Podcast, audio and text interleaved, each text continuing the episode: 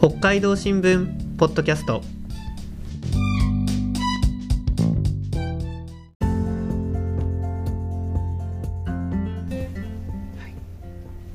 始まりました。北海道新聞ポッドキャスト。今日は火曜日配信のニュースの時間です。デジタル編集担当の藤田夏子と。報道センターの津田裕二がお送りします。よろしくお願いしますいや秋ですね。そうっすね。行きました？オータムフェスト。これから行く予定です。お私一人で行ったんですよ。おお一人でなんか豚丼食べましたね。ちょっと寂しかったんですけどでもなんか秋を感じてよかったです、よかったです。えでは今日取り上げる北海道のニュースは何ですか？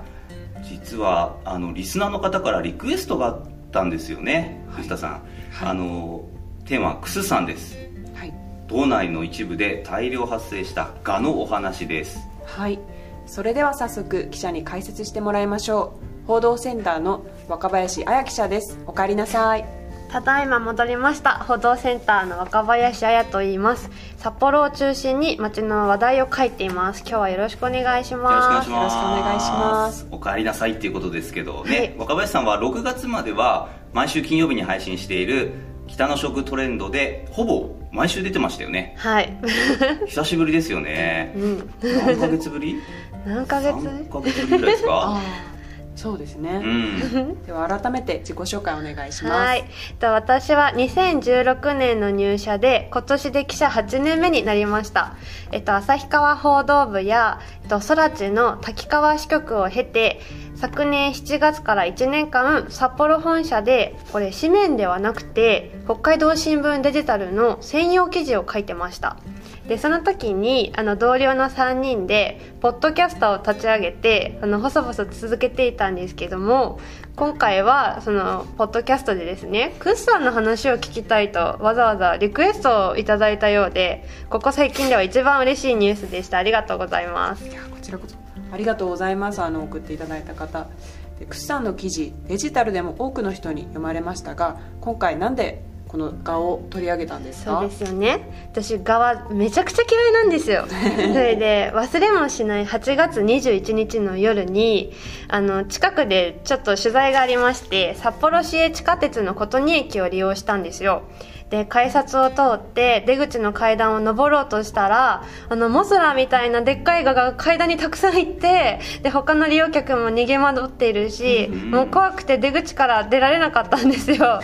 でねでまあ、たまたまねいないところから出て出たんですけど、えで昨年から旭川とかであの札幌以外の地域で大量に発生してたのは知っていたのでついに札幌にまで進出きしてきたのかと思ってこれは絶対に読まれるぞと思ってですねすぐにデジタル版で記事にしました。で、はい。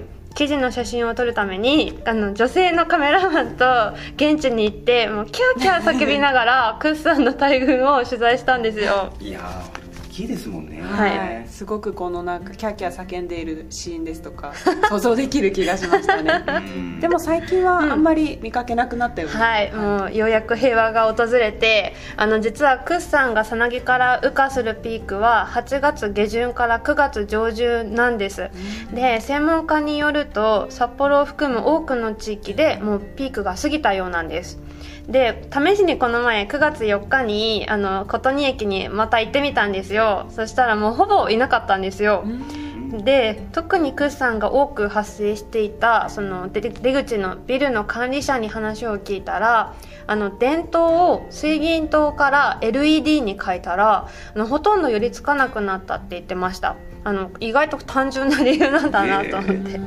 ビルの管理者もうん。LED に変えるっていうことをわざわざやったってことなんですね。そうなんですよ。すごいですね、はいはい。まあ、確かにたくさんいたら出にくいですもんね。札幌以外でも、はい。今お話ありましたけど発生してたんですね。そうなんです。あの道内ではあの昨年から大量発生していると言われています。で北海道のクーさんの発生状況を調べている岩手大農学部の松木沢子講師の調査では今年は小樽市や標津市下川町などで大発生が確認されましたでクーさんの発生地域が徐々に東に移動しているという興味深い仮説も教えてくれました。東に？はい。で今年なんで札幌で発生したかというと数年前からあの毎年発生しているあの札幌の西側にあの小樽市とかが入っている後志管内っていう地域があるんですけどもそこからクッさんの個体が東に移動し卵を産みつけたのではないかという話をしてくれましたじゃあ、はい。今回東に移ってきて札幌に来たっていうことは来年はさらに東で発生する可能性があるってことですか？ね漁業ですよね。道内では2006年から12年にも実は大量に発生した時期があってその時も西から東に毎年徐々に移動していったそうなんです。でその理由としてはですねあの風の影響とかが考えられるんですけどもあの明確な理由はあのわからないようです。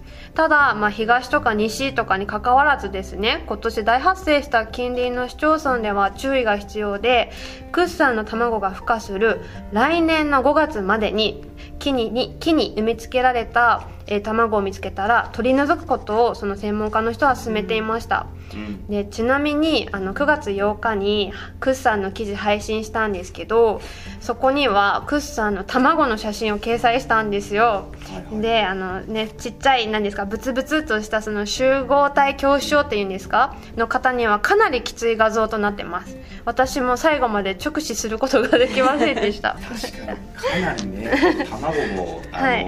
まあなんていうか気持ち悪いって言っちゃ失礼ですけど、ね、他には失礼なんですけど、はいはい。まあ、できるだけね出会いたくはないですからね。はい、そうなんですよ。